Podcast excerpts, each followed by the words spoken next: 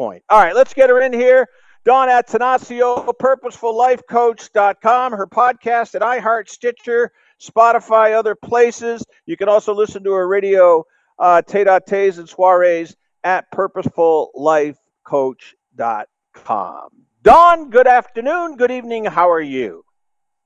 Good evening, Marty. I'm great. Happy to be here. Glad to hear your voice, and away we go. All right, I love this topic. We got a lot of ground to cover. Let's see if we can do it in one segment. Uh, we're going to go right through it real quick, but uh, well, not real quick, but pretty thoroughly.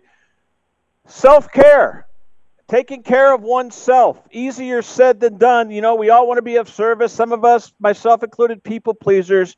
Uh, have at it. Let's paint with a real broad strokes. Tell me what you got here. Self care. Go ahead. Sure. Self care is giving yourself what you need. It's mind, body, and soul. You cannot take care of others unless you take care of yourself first. So it's really not selfish. And years ago, I thought I had a very limited understanding and vision of self care. I thought if I went to a spa or only took a vacation, that was going to be like the answer and that was very temporary. The the results were not lasting. So it is more comprehensive. It has to be daily practice. It can't just be that once in a while take care of yourself. Um, that that will not work.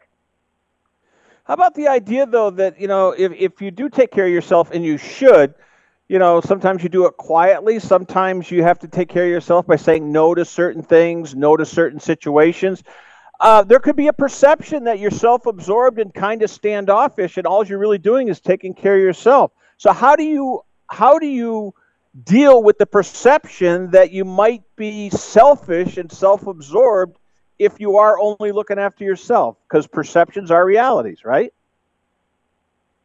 Um, that is true. You have to set the tone in all your relationships, and if people see that you are confident and in control of your life and you set your schedule, they're going to understand that that's who you are. You have obligations for, you know, professionally, personally, and to yourself. And part of that in your calendar should be self care. And you may not be available to those around you, and that's where they may not like it. They, you know, it's ironic that the other people in your life could be selfish because they want you available and you are available around what's necessary. After you're taking care of yourself, you're going to have some free time. And, and that's, um, again, like I said, that's the irony. You have to take care of yourself because you really won't feel whole without that. And you're no good to anybody else if you're not happy and feel like feel your best and taking care of you and your life. What do you think? I, I know I agree. Here's the one thing though, and I think we've talked about this, Dawn, over and over again. Uh, communication. I mean, you have to state your your intentions so crystal clearly now with people, especially with social media.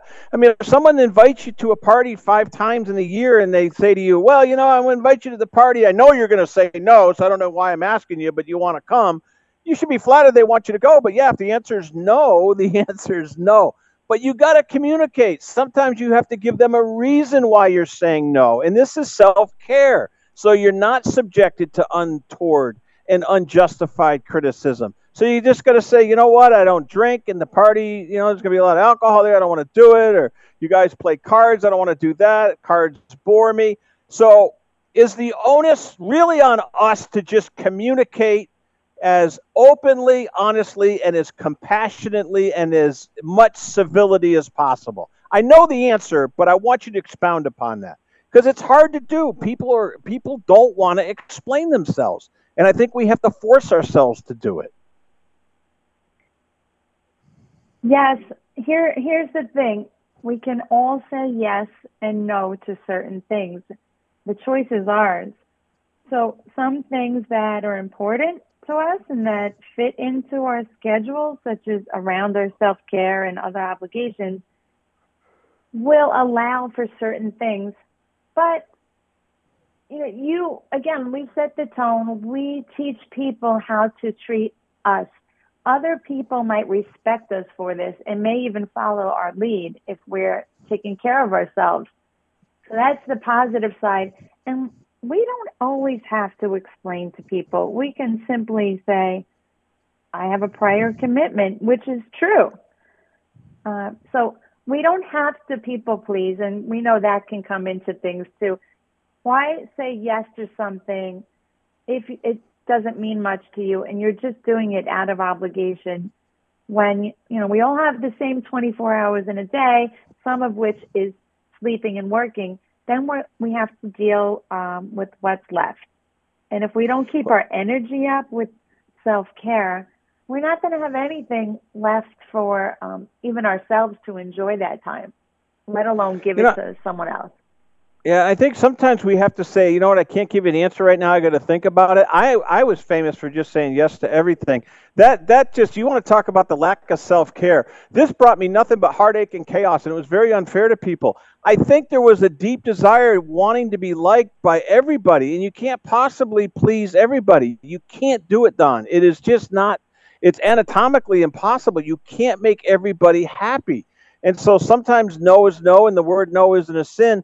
But I was never one to say, let me think about it. And that is freeing. Sometimes you say, you know what, I got to think about it. But, you know, someone would say, hey, you want to go to Key West? I'd say, great idea. Then, the, then the, you know, you go home and the wife says, what are you talking about? We got such and such going on. Next thing you know, then you got to back it up. You got to go to the people and say, hey, I know I said yes, but I can't.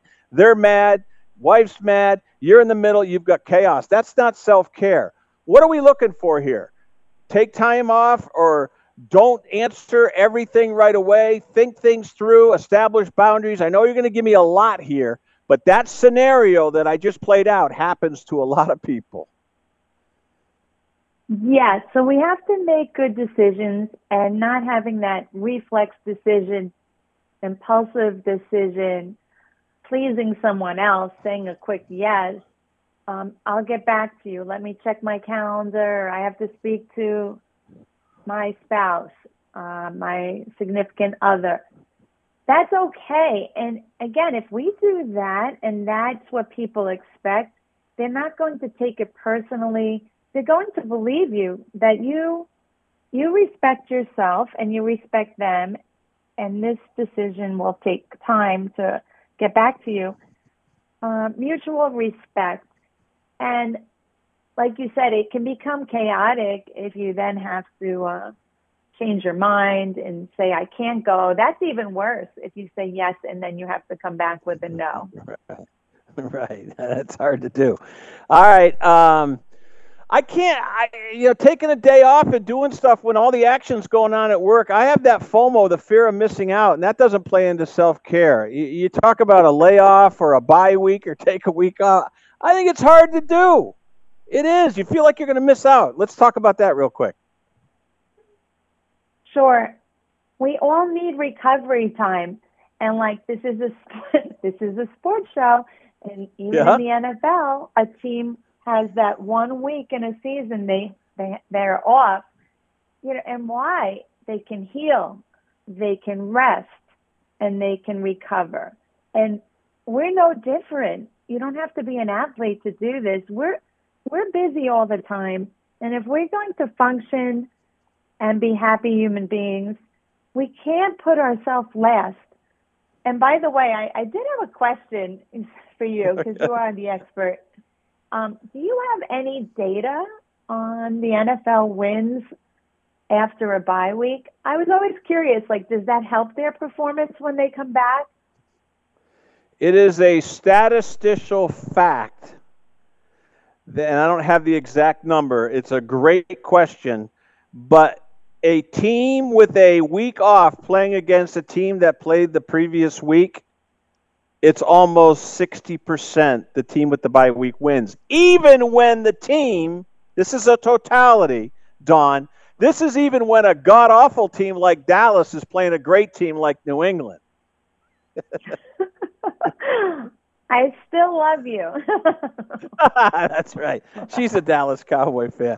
No, that's true. Hey, listen, your podcasts are up. This one will be there as well. PurposefulLifeCoach.com. Purposeful Life Coach Dawn Attanasio, purposefullifecoach.com. Dawn, good job. You're back with us tomorrow as well. Weekend edition throughout the weekend as well. Dawn Attanasio, purposefullifecoach.com. We got it all in. Dawn, thank you. We'll talk to you tomorrow. Talk to you then. Bye, Marty. You got it.